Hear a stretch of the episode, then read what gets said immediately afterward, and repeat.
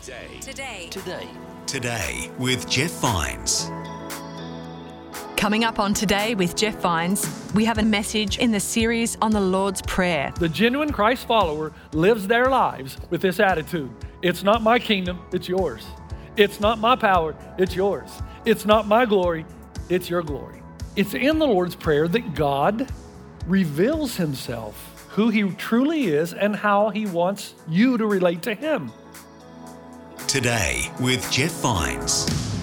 Join me for this message and more from Pastor Jeff Vines.